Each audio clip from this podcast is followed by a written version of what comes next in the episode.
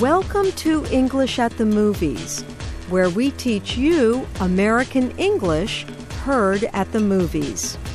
Our saying today is, I am dead meat. It comes from a funny film called Storks. People once joked that a stork, a large, long legged bird, brings a baby to its parents. This film tells about a girl and a stork carrying one more baby.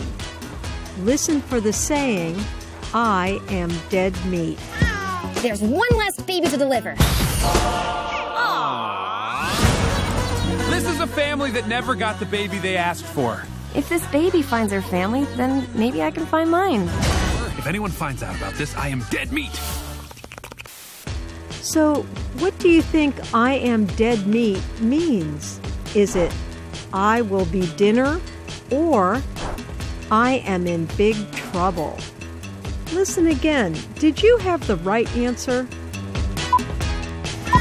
There's one less baby to deliver. If anyone finds out about this, I am dead meat. The saying, I am dead meat, means I am in big trouble.